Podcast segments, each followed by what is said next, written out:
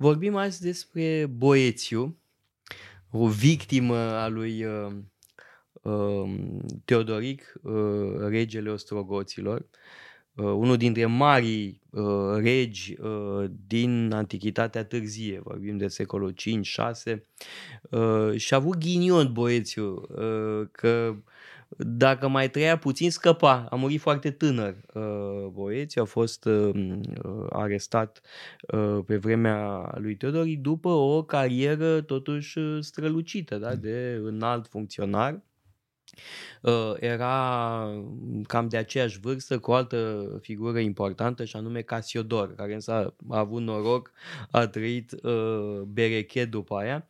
Uh, Boețiu e arestat spre finalul uh, domniei lui Teodoric, uh, pentru că Teodoric era arian. Uh, Teodoric îmbrățișase arianismul, era um, tolerant față de uh, ortodoxi, adică față de creștinii uh, trinitarieni, aveau și ei uh, biserica lor chiar la Ravenna, uh, însă o ipoteză plauzibilă uh, este că Boețiu tocmai de-aia a pățit-o. Da. Mai e mm, și următorul considerent. Uh, Teodoric, cel puțin teoretic, era vasalul împăratului bizantin. Mm, ce puțin în ultima parte. Ceea ce înseamnă că ă, dacă Boețiu era perceput ca fiind prea apropiat de bizantini, asta însemna o vulnerabilitate lui Teodoric, să ai un om important, consul, bun, chiar dacă mm, rolul era simbolic din multe puncte de vedere, să ai pe cineva atât de important apropiat de bizantini. Ă, și posibil ca Teodoric să fi vrut să facă curățenie. Și atunci Boețiu a picat la mijloc. Bun, Se vorbește de o conspirație. Ăsta, și în contextul ăsta scrie uh, faimoasa carte Consolația filozofiei. Da. Uh, bun, Boețiu uh, a ajuns celebru pentru consolarea filozofiei, dar el are un proiect foarte amplu, pentru că își propusese să-i traducă pe greci în latină. Sigur, pe Platon și pe Aristotel, în primul rând, Uh, să le traducă operele și să scrie și comentarii în latină la operele celor doi. Din păcate n-am mai apucat decât să uh, traducă operele logice.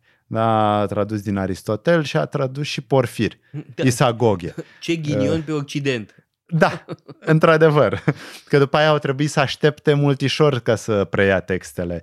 U, da, destul de, sute de ani, de fapt. Deci Teodoric a nenorocit cultura occidentală, scurtându-i viața lui Boețiu. Da. Uh, am scris, sigur, și uh, literatură teologică, Opuscola Sacra, uh, dar cel mai important este cea, ce avem în Consolația Filozofiei, scrisă în temniță în timp ce ce aștept, Și aștepta... cum ne consolează da. filozofia? Da. Ia să auzim.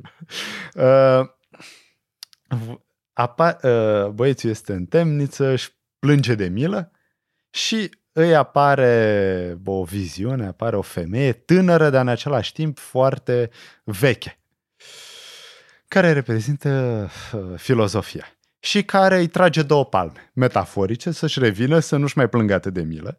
Uh, că ce fel de discipol al filozofiei este el dacă îi pasă uh, de ce se întâmplă în, cu bunurile lumești. Da, inclusiv aici viața lui. Și uh, filozofia începe prin a-i spune că există trei tipuri de medicamente. De remedii avem această imagine a medicamentului filozofic. De la Platon, de la Epicur, de la stoici, pe care băieții da. o prea. Terapia filozofică. Terapia filozofică. Și spune că există trei tipuri de medicamente. Există medicamentele cele mai ușoare, medicamentele mai tari și medicamentele forte. Terapia șoc. Terapia cea mai ușoară constă în a-ți aduce aminte că oricum bunurile lumești sunt instabile. Azi ai avere, mâine nu mai ai. Azi te bucuri de o funcție foarte frumoasă, mâine nu dacă regele Teodoric se supără pe tine. Uh, ai o reputație foarte frumoasă, mâine cine știe, te calomniază cineva și nu poți controla aceste lucruri. Deci decât să te concentrezi atât de mult pe ele, mai bine le-ai lăsa să uh, își vadă de treabă și tu te ocupi de uh, ceea ce poți controla. Bun, asta e medicamentul cel mai simplu, cel mai ușor, cel mai dulce. Medicamentul ceva mai dur este să mm, te muți de la, să-ți muți atenția de la uh, bunurile externe, exterioare, la ceea ce este interior. Sigur, asta necesită o anumită disciplină, necesită o anumită asceză. Numai că ceea ce este în interior este uh, mult mai uh, solid, mult mai stabil decât ceea ce este în exterior. Și medicamentele cele mai dure, dar și cele mai bune, da, terapia cea mai dură este următoarea. Să-ți dai seama că, de fapt, toți oamenii caută același lucru, binele. Dar diferența dintre filozofi și ignorați este că filozofii știu să definească acest bine. Pentru că, de fapt, toți vor stabilitate, toți oamenii vor independență. Toți oamenii vor să nu mai fie la, uh, să nu mai fie în bătaia vântului. De asta mulți oameni au impresia că dacă au bani, au putere, au reputație, sunt cumva la adăpost. E o iluzie, am văzut deja treaba asta. Adăpostul și stabilitatea reale sunt date de filozofie, de cunoaștere adevărată și de practica virtuții. Nu poate să-ți ia nimeni virtutea. E ceva foarte stoic. Gândire foarte apropiată de stoicism. Sigur, să practici virtutea, să fii liber, mai ales în interior, numai că. Aici apare o problemă, pentru că până acum ce scrie Boețiu putea fi scris și de un păgân, de un filozof păgân, fără probleme. Numai că apare următoarea dificultate. Credem în Dumnezeu, nu? Suntem creștini, credem în Dumnezeu. Dumnezeu este atotputernic și este omniscient. Știe tot ceea ce s-a întâmplat și tot ceea ce se va întâmpla. Ori dacă Dumnezeu știe tot ceea ce se va întâmpla, cum mai putem noi să vorbim de libertate? Unde mai e locul libertății noastre dacă totul este deja hotărât? Totul este determinat. Cum am putea noi să facem ceva care să-L surprindă pe Dumnezeu? Deci dacă totul este determinat, nu mai avem loc pentru liber arbitru. Și băieții trebuie să rezolve această problemă. Personajul... Marea problemă a teologiei creștine. Da, e, e o problemă... Cum că... reconciliezi predestinarea da. cu liberul arbitru. Liber arbitru, da. Uh, soluția pe care o oferă băieții e foarte ingenioasă și de asta are o uh, istorie foarte lungă, va avea o istorie foarte lungă în uh, gândirea creștină și nu doar creștină. Uh, băieții spune în felul următor. În primul rând, uh, faptul că Dumnezeu știe ce vom face noi, nu înseamnă că El predetermină. Că noi păstrăm liber arbitru, doar că Dumnezeu știe ceea ce vom hotărâ noi. Deci nu este o determinare, o predeterminare cauzală, uh-huh. ci este doar cunoaștere. Numai că și cunoașterea asta funcționează un pic diferit față de cum ne-am așteptat noi. Pentru că noi suntem obișnuiți cu modalitatea noastră omenească de a cunoaște în timp. Adică noi cunoaștem evenimentele pe măsură ce se întâmplă.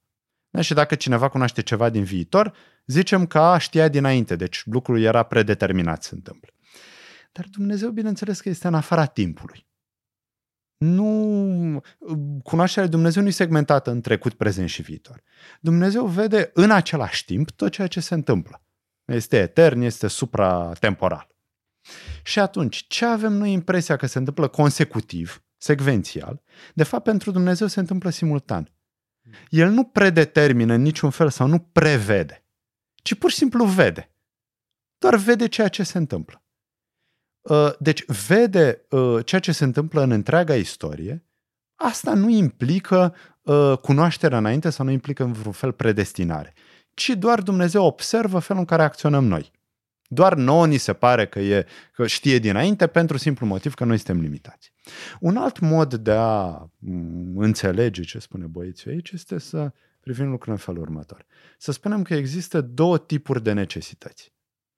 O necesitate de tip absolut este să spunem mâine va avea loc o bătălie navală.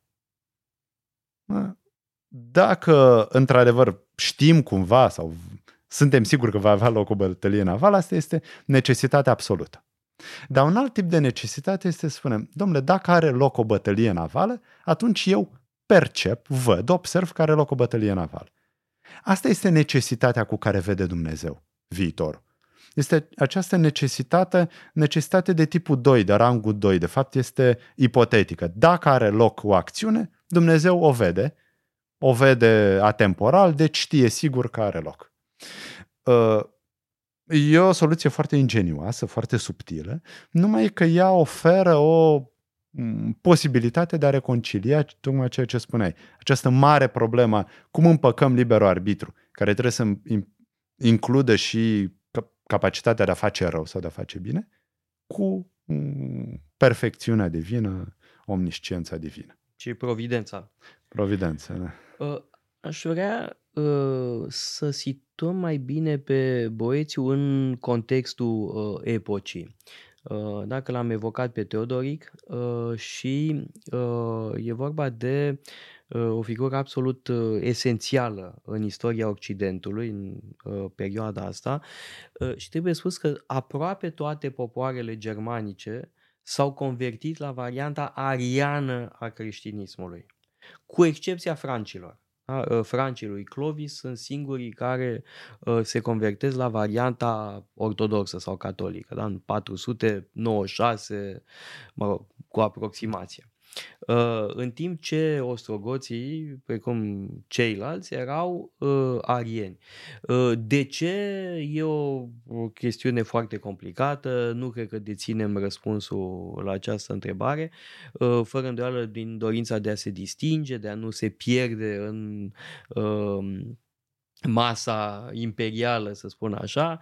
Uh, însă uh, Teodoric are o politică foarte uh, subtilă Uh, de a juca pe ambele fronturi. Da? El este uh, rege uh, germanic față de ai lui și totodată uh, un uh, înalt personaj al Imperiului, da? că primește însemnele consulare de la uh, Constantinopol, deci uh, recunoaște preeminența Constantinopolului, dar își păstrează în același timp uh, legătura uh, Uh, monarhică cu poporul uh, lui.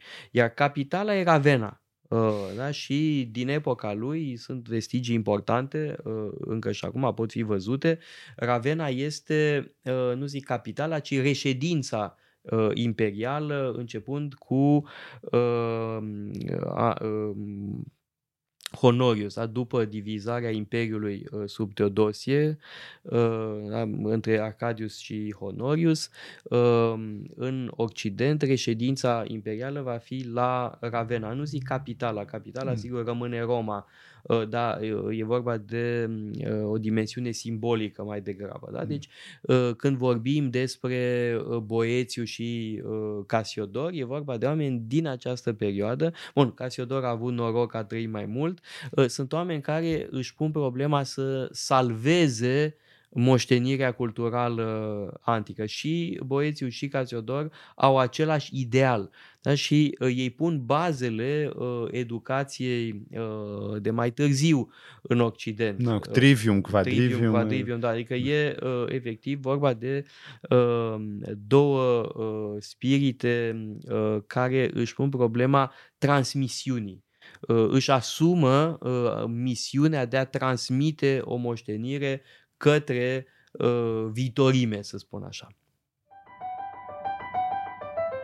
Uitați-vă pe site-ul paleologu.com, avem o sumedenie de cursuri pasionante și mai cu seamă o pleiadă de lectori excelenți.